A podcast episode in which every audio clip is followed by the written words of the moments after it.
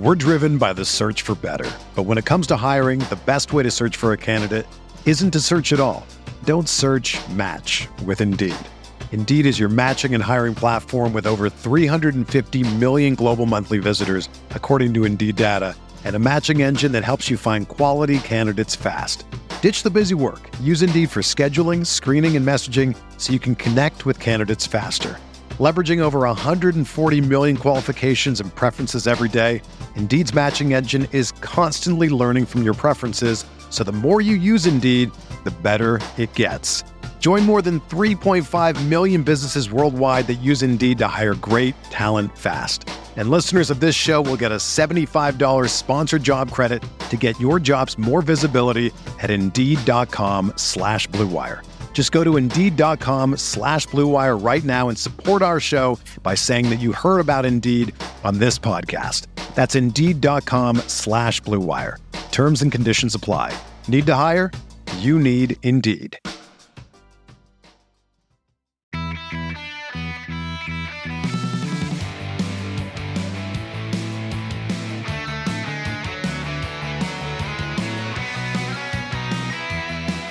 In episode 515 of the Barcelona podcast, brought to you by the Blue Wire Podcast Network, I'm Dan Hilton, and he's Rafa Aldamuy. And today, we're to continue reviewing the 1 0 win over Porto. How's that sound, Rafa? Uh, let's go ahead. I have a few things to say, so I- I'm pretty excited for this episode. All right. So before we do, however, unfortunately, this is the aftermath of it. If you really want, you know, some even the pictures of stuff that happened in the game, I had the five headlines last night or yesterday, and well, depending on when this comes out. So on Wednesday night, Thursday morning, that's when the five headlines came out. But before we get into the details of the actual game, again, the unfortunate big news since yesterday is an update on the Lewandowski injury. So it's three to four weeks out with a sprained left ankle after the tackle by David Carmo yesterday.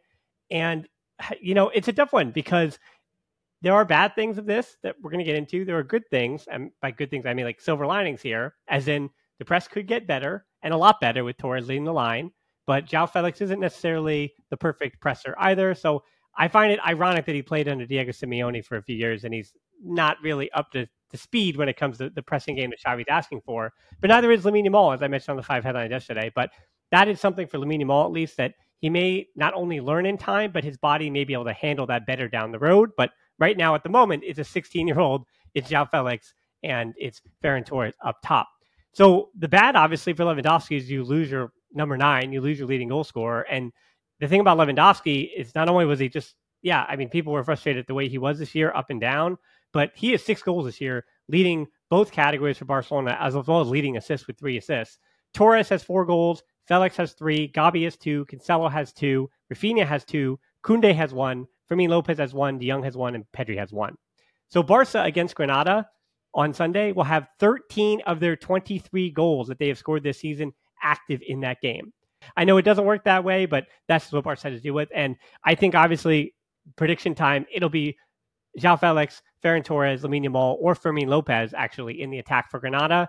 Then Barca don't play again until the 22nd against Athletic Club, and Rafinha might be back for that one. So I don't know. The silver lining also is that Barca have to get one more game on Sunday, and then not to say it's a little bit of a rest. A lot of players will go for international duty, but in theory, that's just time without matches to give the injured, the walking injured, to get healed. No, I I agree, and it's I don't know if we're cursed or not, but it seems like it's it's the same thing around the same time that happened last year. Obviously, last year it was basically our, our entire defense that went down during the most important part of the group stage of the Champions League, and then against we also played El Clásico with Eric, with Sergi Roberto, and whatnot. But right now, it it seems like we're like we're losing players by the game. Like we lost Frenkie. I remember if that was against Celta or Mallorca. Then we lost Rafinha in the next game. Now we lose Lewandowski in this one against Porto. So I I agree. It's it, you're like, oh, thank God that the uh, like the FIFA break is around the corner. But at the same time, I mean, knock on wood. it's not like we have no international players. Like basically all of our team is going to go on international duty as well, especially the South South American World Cup qualifiers, which we know how hard they are. And I'm not like, whew, we just escaped the the game against uh, Granada. It's like even if we manage to get those three points, which hopefully we we were able to do that, then we still got to be on the lookout for the next two weeks through an international break because sadly players can get can get injured during that time as well. Well, it's Araujo, right? Because when you yeah. said South American, the only other South American left to go on international duty is Ronald Araujo. And yeah, because Rafinha is currently injured. Right, and, and he's not 100 percent either. That being Araujo.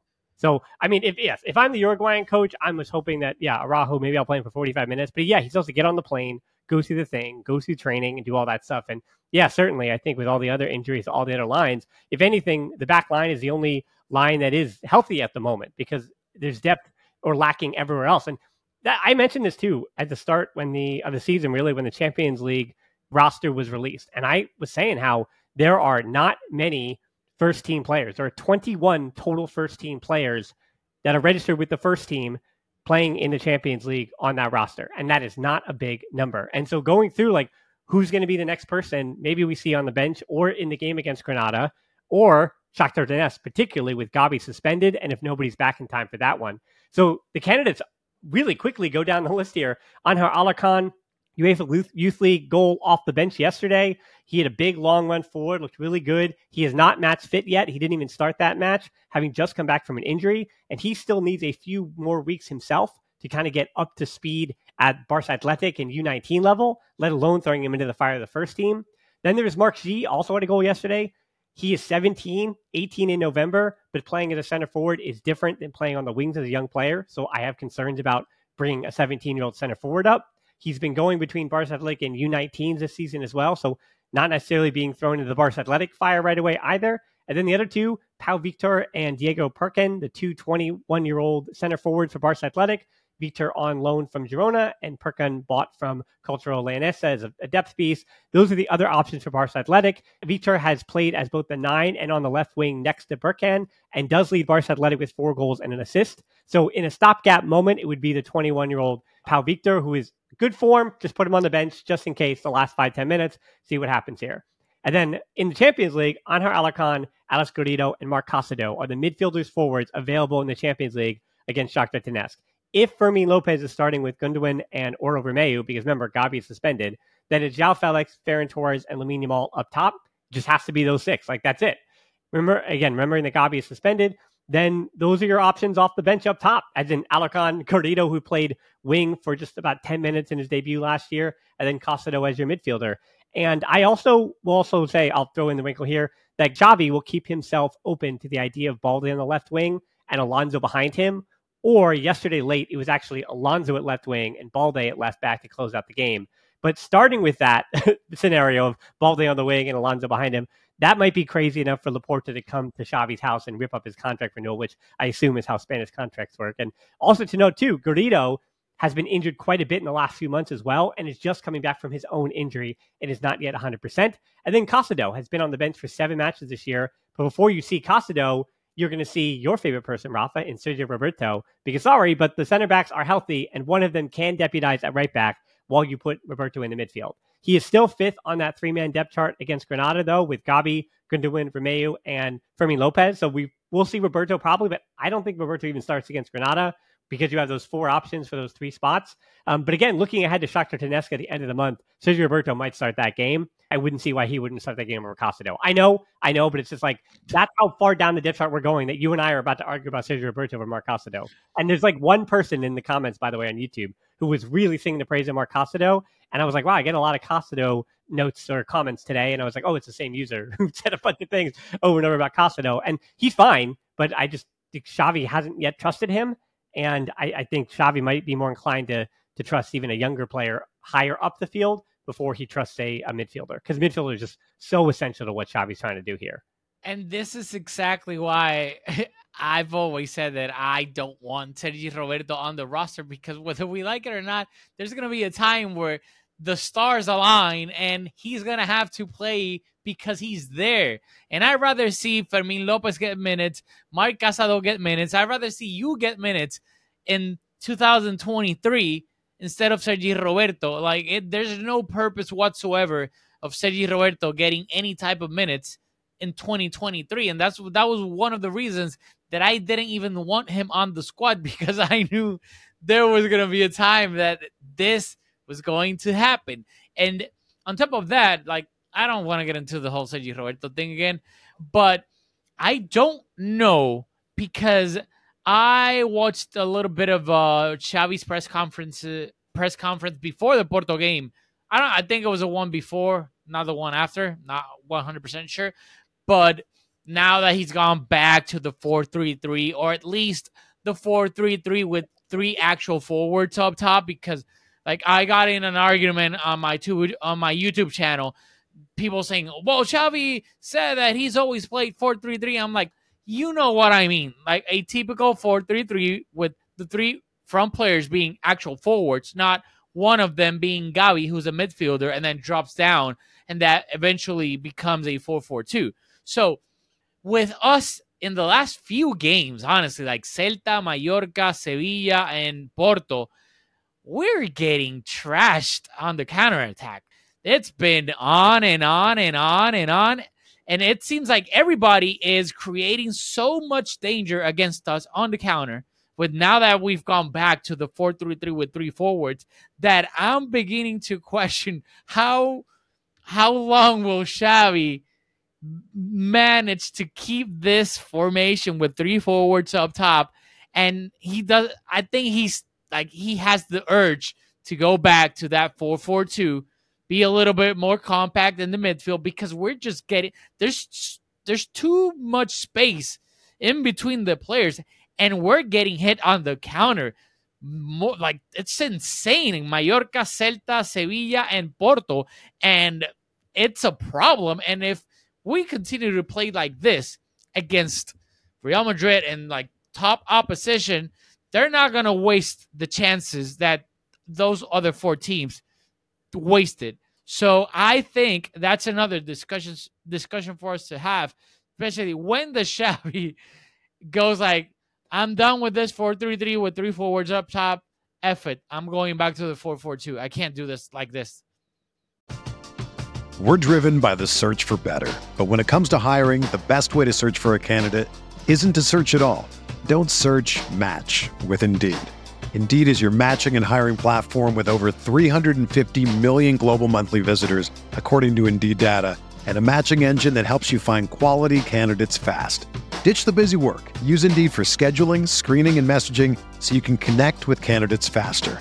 Leveraging over 140 million qualifications and preferences every day, Indeed's matching engine is constantly learning from your preferences, so the more you use Indeed, the better it gets.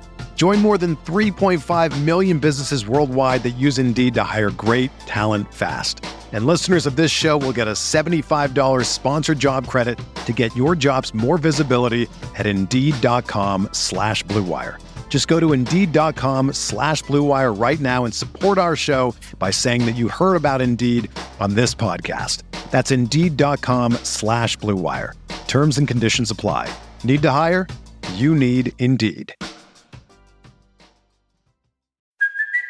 It's Kaley Cuoco for Priceline. Ready to go to your happy place for a happy price? Well, why didn't you say so? Just download the Priceline app right now and save up to 60% on hotels. So, whether it's Cousin Kevin's Kazoo concert in Kansas City, go Kevin, or Becky's Bachelorette Bash in Bermuda, you never have to miss a trip ever again. So, download the Priceline app today. Your savings are waiting. Go to your happy place for a happy price. Go to your happy price, Priceline. Well, it's function against result. Barca's defense in the Champions League right now, again, for Antwerp, so how much you put into that, but they have not only kept two clean sheets, the only other team to do so has been AC Milan with two 0-0 draws, but they have also conceded the least XG, even though Porto was on the front foot. Porto was the better team yesterday, and Barcelona were fortunate to get out of that one with a clean sheet and with the three points. But still, Barcelona have the least have conceded the least XG or then you know expected goals among the 32 teams in the Champions League this season. 1.01 in two matches. And again, a big deal about that has to do with the fact that Royal Antwerp, no disrespect to them. Yeah, they put up two against Shakhtar Donetsk, but they could arguably be the weakest team in, in the entire Champions League this season with what they put it against Barcelona. Yeah, it's it's about that result against formations thing because when you watch the game, and we saw the game, Koundé had that important tackle on Pepe. Just a huge, huge monster showing by Koundé. Araujo had the important tackle moments later. Balde had a huge defensive game that I spoke about in the five headlines yesterday. Really good from him. And then Cancelo was much more defensively sound yesterday in his positioning. It's interesting though, because people talk about his defense, and he's not actually a bad defender. Like I can admit, Sergiño Dest, not a great 1v1 defender. Regardless of what it is, not a great, like doesn't really turn his hips well. Like he makes his mistakes. And there are defenders that people said the same thing about Semedo too. Like Semedo wasn't comfortable being pushed too far up ahead. So when he had to defend by running backwards on the back foot, Semedo wasn't a good defender in that situation. But if you allowed him to just be a defensive right back and try to stand up the opposition and deal with the wingers with his hips kind of forced to the sideline, Semedo was a fine defender. He just was so lacking offensively that he had to get a higher position up the field, which did leave him exposed, and he was kind of cut in between, stuck in between all these different minds of, of not being very good at that position. But Cancelo, I, I don't think is actually that poor defensively, especially when he's sticking to his position, which is what he did yesterday because that is almost never the case. So when we talk about him defensive, we talk about his function of stepping into the midfield or like yesterday, having to provide width as well, because he's also being asked to be somewhere else on most occasions other than just being a defensive right back. And very quickly, you notice that by the 15th to 17th minute, the two things that happened was Cancelo, who even in the first 10 minutes I noticed was a bit wider. At that point, it was Lamine Yamal. I know you don't feel well. I know you you're not feeling great, but stand out there for on the right wing. We may not even hit you. We likely won't. I'm going to get that point in a second. And then Cancelo, you tuck in, and you're going to stay pretty devout to being just an actual defensive right back because we're having an issue here. And then that channel in the middle between Romeu and Gundogan, again, by the 15th, 17th minute, that like completely closed up because they were way too spread out, as you mentioned. And the other question I actually want to ask you and retort in a second here is should Gavi be the one dropping deeper instead? Because at this point, on paper, Gundogan should not be, how do I say this? Gundogan should be the one who's better at carrying the ball forward. But Gavi is the one that we've seen this season who is actually succeeding at carrying the ball forward. And if you're going to drop somebody in next to Romeu, it's got to be somebody who can vertically move the ball with the ball at his feet, unless Romeu or Gavi or Gundogan or somebody in that midfield is going to start spraying those long balls wide because nothing is getting out to the wings. Really, it's not like they're not switching play almost at all. So slow, a uh, buildup is slow. That means that they're cutting down those passing angles like they did the first two minutes of that game. Romeu dispossessed twice in two minutes because Porto were just sitting in the passing lanes. And that channel in particular, if you're going to start Araujo, which defensively you do because he's one of the best defenders in the world. But if you're going to start Araujo and Koundé instead of Christensen and, and Koundé, then that Romeu to Araujo little channel right there is going to be a problem because they want that movement. All teams, counterattack wise, want that movement because Romeu and Araujo are not going to be sending that ball out to the wings. Like that's not going to happen. That means that a pass has to happen from Araujo to Romeu. Then Romeu is going to receive, and another short pass is coming if you're even going to shield off Romeu, then Araujo is the one who's going to have to make the movement forward in some way. I'll say, especially about the defense against Porto. Obviously, Koundé was exceptional, just incredible. Araujo was really good too. I thought Balde was really good too, especially considering how he had to like literally go up, go down, go up, go down. Porto had a lot of movement on his during uh, where in his area, so he had to cover a lot of ground. And I would say, I think honestly, I wasn't so pleased with Cancelo's defensive game, especially. And I think teams are starting to target that side, especially that channel between Cancelo and whoever the right center back is. Mm-hmm. I mean, against Porto, it was Araujo. And it's complicated because we know how good he is offensively and how much is asked of him, whether it's, oh, you got to like tuck in to the midfield. No, you got to go wide and support Rafinha or Lamine Yamal. That more often than not, and during a few times during the last few games, that's the the area that gets caught. That's it's Cancelo's back, and teams I think are starting to target that area. And uh, I think that Porto did it quite a few times, especially they they tried a few long balls on purpose through for that channel, and the thing got non penalty was also on that channel as well, and he was caught out because he. I mean, he has to do so much, so many things. So I think Xavi has to figure out a way, especially by having two left back and right back that attack so much. Because for the most part, we, I mean, during the heyday, we had Eric Abidal who would tuck in more, and then Dani Alves had to do whatever the hell you want on that right side. But now that we have, and then when Jordi Alba came in, it was a little bit of the opposite. It was Jordi Alba who just had a free role, and the right back would be a little bit more conservative.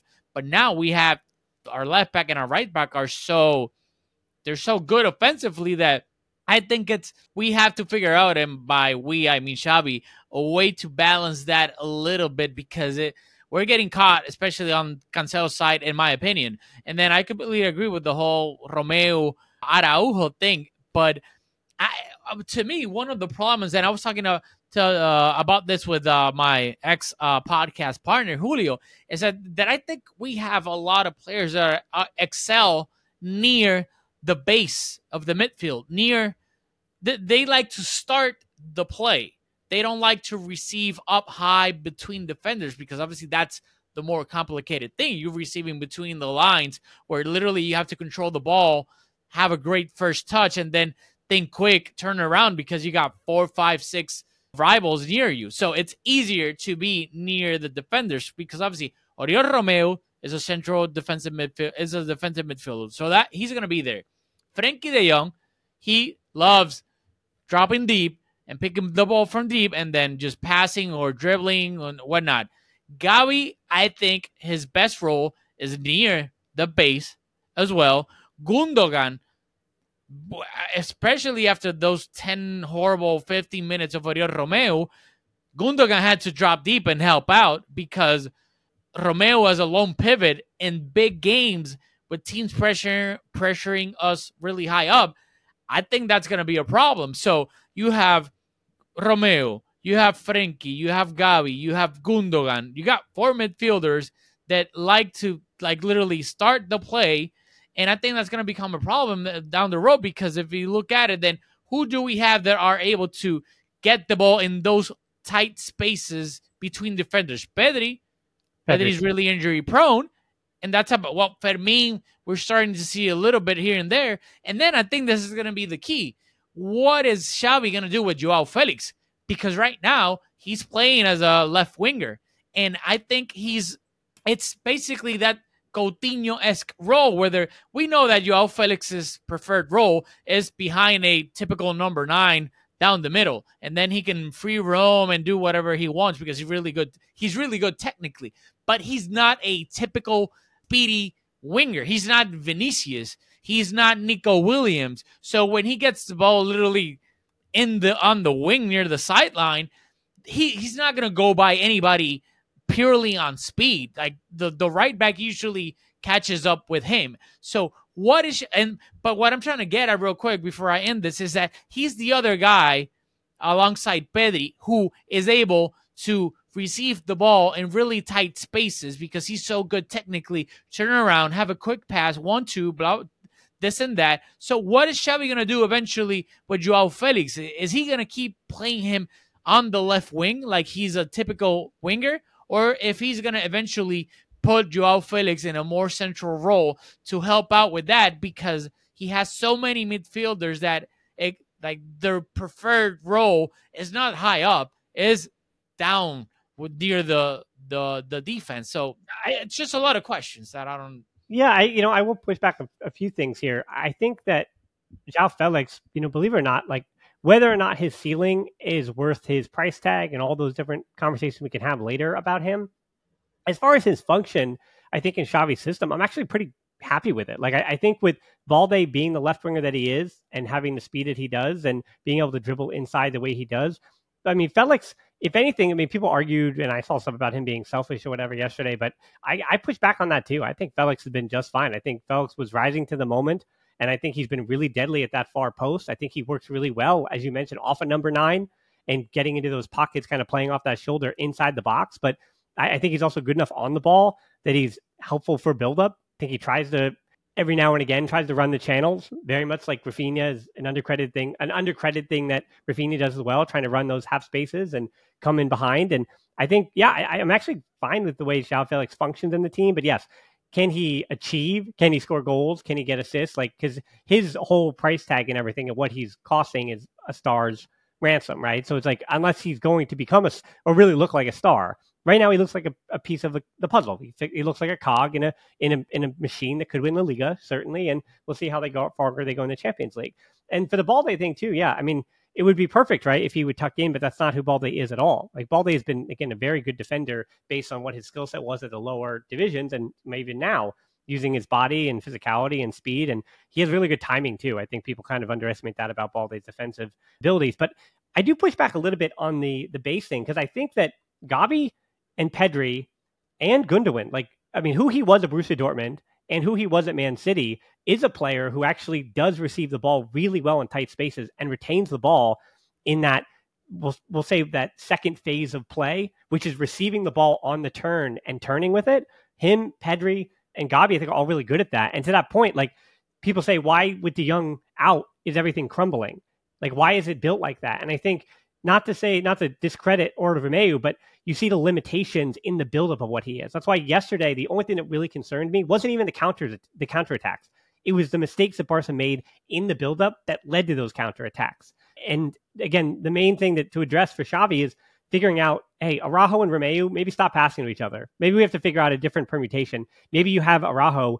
I know you don't have that in your your toolbox right now, but yeah, maybe you need to hoof that ball out to the wings, and then we try to win that second ball because that's better than again having or Romeu, who is not necessarily the player that Busquets was on the turn. Because that is another thing about Busquets. Those two things that he did that are completely irreplaceable is his long balls out to those diagonals were picture perfect in the path. In the path, like yeah, he made mistakes, but that just the buildup it opened up everything. And then with with Busquets, he could be alone as a lone pivot on the turn, and he got caught. And defensively, sometimes when he got caught, then of course the counterattack is coming the way, and you can immediately blame a goal on Busquets. But even last season, and even doing it for Inter Miami, you're wearing the jersey, you, have seen it. He just he's so good on the turn of receiving with pressure on him and dealing with that pressure in a way that Romeu does it to a certain level, but questioning does or Romeu do it at Champions League level, like a Porto level, who a good team they hadn't lost at home in eight months. Can Romeu do it at that level? No, which again does not disparage Romeu. It's just Romeu is a backup on a good team as opposed to a starting pivot or a superstar pivot who can deal with Champions League caliber pressure. Because again, another thing too, or Romeu against Shakhtar Donetsk and Antwerp and Royal Antwerp. I trust him in that situation. It's again, this was for the group. It was three points. Like that's the big picture too. Barca, we're gonna do the the the VAR stuff in a second, but like Barca played not as well as Porto, still won the game, still kept a clean sheet. It all worked out. So we are kind of nitpicking about what needs to change, but certainly yes, I think dropping either Gavi or or Gundogan is part of it. But to me, it's actually about survival more than anything else. Like Pedri, he's got to get fit because I agree with you. I would love to see Gavi dropping in deeper as well. I think he's been so impressive to me this year. He's been Barca's best midfielder. And I would argue Koundé and Gavi, I was thinking about this yesterday with Koundé. Koundé and Gavi have been Barca's two best players this season. I don't, and I can't really think of like a third, maybe I mean, maybe Ferran Torres with the timeliness of the goals he scored, but Lewandowski's also scored some goals. But we also know that they've kind of struggled in their own ways in certain matches. So to me, it's Koundé and it's Gavi. They've been head and shoulders above everyone else. And I have trusted Gavi so far now this year. If he wants to drop in deeper, and Pedri coming back will allow him to do that. You rotate Gundogan every now and again. Or you have Gundogan be the pivot, and then you rotate Romeu out the way that it was for the last two matches prior to that. So I do think that there are ways to solve some of these problems until Frenkie de Jong gets back. And I think again, what you saw in those two five O's, like Real Betis, it's not a throwaway game. Like you saw the best version of Barcelona and what that can look like, and you need Frenkie De Jong to be healthy, and it would really help if Pedri was healthy too. No, I agree. And the thing with Oriol Romeu is, I'm not mad because we knew what he was and what we were getting. We're not expecting him to be Sergio Busquets or anything like that. He's a he's a patch until we're able to find a suitable defensive midfielder when we get enough money. Exactly. So he's three point five mil. If he was if he was Moises Caicedo for Chelsea and he had that performance yesterday at 160 mil. Exactly. So and and and to me, this is I'm not mad at him because this is what I expected of him. And then I well, I had a hunch that he wasn't gonna be good enough for the big games. And it's well, yeah, against Porto, we kind of got like come like affirmation of that. And I think during the big games, when everybody's healthy, of course, we're going to see a mix of Frenkie and Gundogan in that defensive midfielder role. And then, so I'm not mad at it. I just want to make, ha- make that clear. And with Gavi, I'm, I'm, I'm talking about right now. I, I've never loved Gavi up top. Like right now, maybe he's he'll be able to get better at that for me, in my opinion. But right now, I I don't think he's quite there to be able to give us that extra something up top, like Pedri or even a Joao Felix in those tight spaces. That's Oh. why when he started playing a little bit, Let me add was that. Even the counterattacks for Gavi.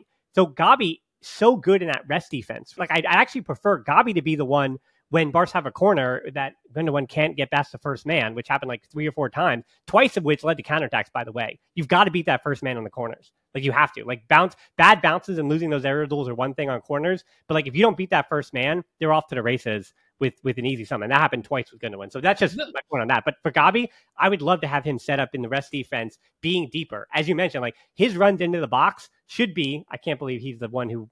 I would love to use Bacaro. Like I wish people would do your homework. Bacaro's the example, but Paulinho's the example I'm going to use because Polino, that is what the run that Gavi, if he's a late runner into the box. Same thing with De Jong. Don't push De Jong forward, but if De Jong is the late runner into the box, that is where they're fine. But set them up deeper in that rest defense. Allow them to win those aerial duels. Or I mean, Gavi's five foot nothing, but anyway, like he still does. Like he still wins the duels and he still fights on the counter and picks up a lot of yellows in those ways. But I can forgive those because if you set him up to succeed when the other team is trying to clear their lines, he will get that ball back in, and he is good enough on the ball to play a ball that's going to set you up for the final pass.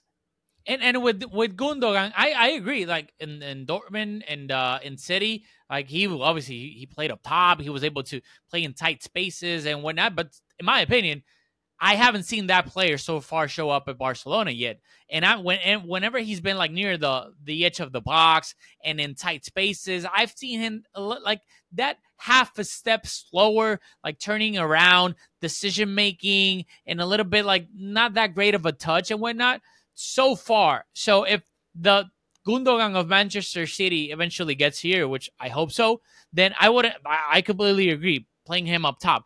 But so far, I think the best he's looked it's when he's dropped deep. And he, I don't know if it was against Sevilla. They, I think it was against Sevilla that he played as the like the lone defensive midfielder that Romeu got a got a rest.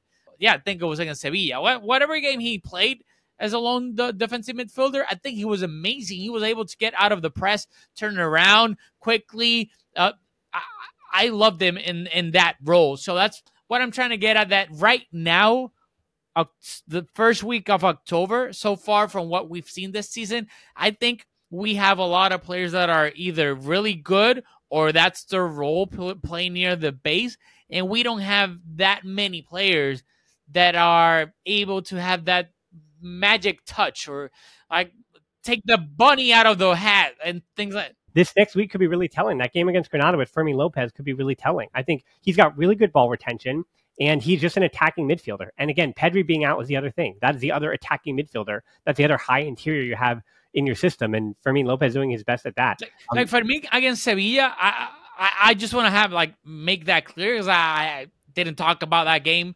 on on your podcast, but I was completely in awe of Fermin Lopez's game against Sevilla. Everything that he did was amazing. First touch, how quickly he turned around, how quickly he knew when to pass sideways, how quickly he knew when to take the ball forward. He was simply amazing. And if we are able to get that Fermin Lopez until Pedri eventually returns, then obviously that's gonna be that's gonna make a ton of difference. So I just want to make that clear that that performance was to me insane in a good way. That he was just simply amazing against Sevilla. This is the story of the one. As head of maintenance at a concert hall, he knows the show must always go on. That's why he works behind the scenes, ensuring every light is working, the HVAC is humming, and his facility shines. With Grainger's supplies and solutions for every challenge he faces, plus 24 7 customer support, his venue never misses a beat. Call quickgrainger.com or just stop by. Grainger, for the ones who get it done. very much like Lamine Yamal, we kind of know like how far can you push it, but for me, Lopez is a 20 year old, and you're not really sure how far you can push it. So I'd love to continue to push those boundaries on on what he can provide for you. Uh, all right, this is gonna be a shorter show because I did pretty long five headlines yesterday. Didn't have a great day today. So final thing for you is about VAR because I gave my verdict yesterday. I was astounded on that handball that there was enough to overturn it. Like I just figured because he called penalty, it would just be a penalty but they said that it was enough on the Porto player's arm, Eustáquio, to overturn that, which is I guess by letter of the law, that's where his arm was. That's where the ball was. They have a the angle, and so they overturn it. It's the first half Koundé contact on Taremi when he grabbed the shirt and came through with the tie, with it with his thigh. I mean, came through his leg. How is that not called a penalty? I don't. Thank that one was one that I don't know. I don't know how that one God, was. it wasn't because to me that was 100% a penalty. And yeah. this is why we never understand anything. And I'm not even talking about VAR. It's just about eh, eh, eh, it, it, like this will never get fixed. And I like people uh, people oh VAR this, VAR that. VAR in my opinion it was made for black and white plays, meaning offside. Like there's no, oh, maybe he's offside. Like obviously, if you get it wrong, like the Liverpool Tottenham game, then yeah, that thing can happen. Or if you align the lines in an incorrect way, then yes, that's an error. But if you align the lines in a how they're supposed to, you're either off or you're on. There's no debate. That's it so for me, VAR is great for these black and white plays, but handballs, we're never gonna know because they keep changing what is a handball, what isn't. Is this in a natural position? Did it touch only the shoulder? Did it eventually touch the biceps? I don't know because there's fr- there's frames where Eustáquio, it looks like the ball just hit like his shoulder. Yeah. And then you see another frame, and it looks like after that, it hit his bicep, and his bicep is that's a handball. Your but like if it, the if the ball touches your bicep, that's a handball. That's not part of your shoulder. That's more forward. So to me, I agree. The Taremi one, again, how many times do we see shirt pulls and some get called, some don't get called? So that's why people get annoyed when it goes against their team or it doesn't because we never know. It's even from league to league and referee to referee. Like, I mean, the stat for Casemiro, I don't have it pulled up, but Kool Aid's obviously. people listening yeah. to this one, they're going to love this one. Yeah, the fact that he got what he got more red cards already with Manchester United than he did in all of his years with Real Madrid. Like, already it's been like a year and a half, and it was like six years of Real Madrid. And he's already broken that because the Premier League is like, why are you doing that? Like, you can't, you can't go in like that. You can't, you gotta, you can't pull the shirt like that, Casemiro.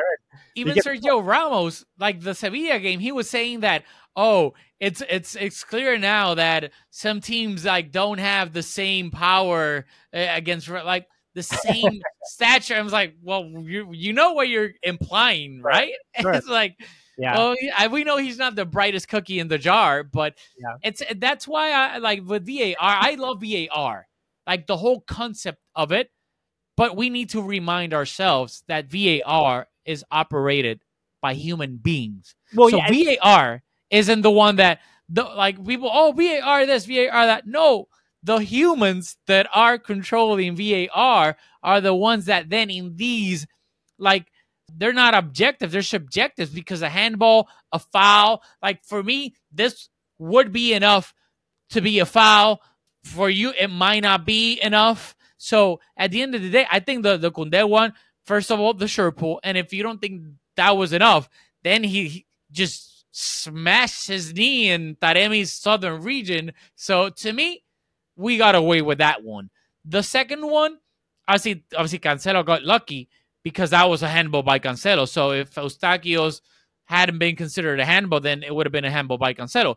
But I think we don't know for sure because there's one frame that it looks like it just hit him on the shoulder, and then other then there's other frames that it looks like on top of hitting the him in the shoulder, it also touched his bi- his bicep, which is handball. So to me, I was surprised because I thought they were just, just going to call a penalty. I was expecting the worst, so I was pleasantly surprised. But it's it's it, it was one year ago yesterday, Inter Barcelona, and that Dumfries handball that wasn't called. So we're here a year later with the it's insane. The second game or the third game. I mean, this is the second game. I think the game against Inter was the third game of the group stage. But we're sitting here a year later, exactly a year later after that happened. That call didn't go away our way, and basically that was the snow effect, the the the avalanche of us getting knocked out again in the group stage, and now a 50-50 call did go away. and I don't think sadly, sadly, this will ever get fixed with handballs. Well, it's like like what are we trying to fix is the question. Not to get all like zany abstract on you, but what are we trying to fix? I think we're trying to actually fix the communication to the fans. Like right at the end of the day, this is a game that is entertainment, and the money, the real money in the sport, is in the broadcast, is in like this being put on for people and for fans, and fans having an understanding of what's happening. So to me, as I've always said, I'm okay with referees making mistakes. I'm okay with VAR even making a mistake. Like I can live with a mistake by VAR. I know it's meant to be perfect, but it's not. Like I'm okay with them not having the right angle or not even not right angle, but like not being able to make a concrete decision or not be able to overturn it or by the letter of the law trying to there is gray area in all of these different rulings. And I'm totally fine with that. But what I would love, and this is a free little tip for for UEFA, but I will want royalties on this. So I would put like a referee producer, like you and I have been behind the scenes. I would put no joke, like a referee producer in the VAR booth with them because they can hear and communicate with the referee for everything. So I would find a way on broadcast, whether it's it finally gets up to the booth or it's like a little ticker on the bottom, even like you throw a little graphic on and somebody's there to you put a graphic guy next to him, like and then they they write it up real quick about about what the final ruling was, just so everyone is on the same page. And even if you disagree with it, right? Like you can disagree with the ref, like, and I've done that before. You could disagree with VAR even, you know, but also they made that choice. You have to live with that choice. But what was that choice? And I think the communication to like to broadcast to fans, and sometimes they do it better in stadium than they do even on television, like when we're watching at home. So a better, I think, a better communication with fans at home and in the stadiums as to what the ruling was. Like you don't have to defend your ruling.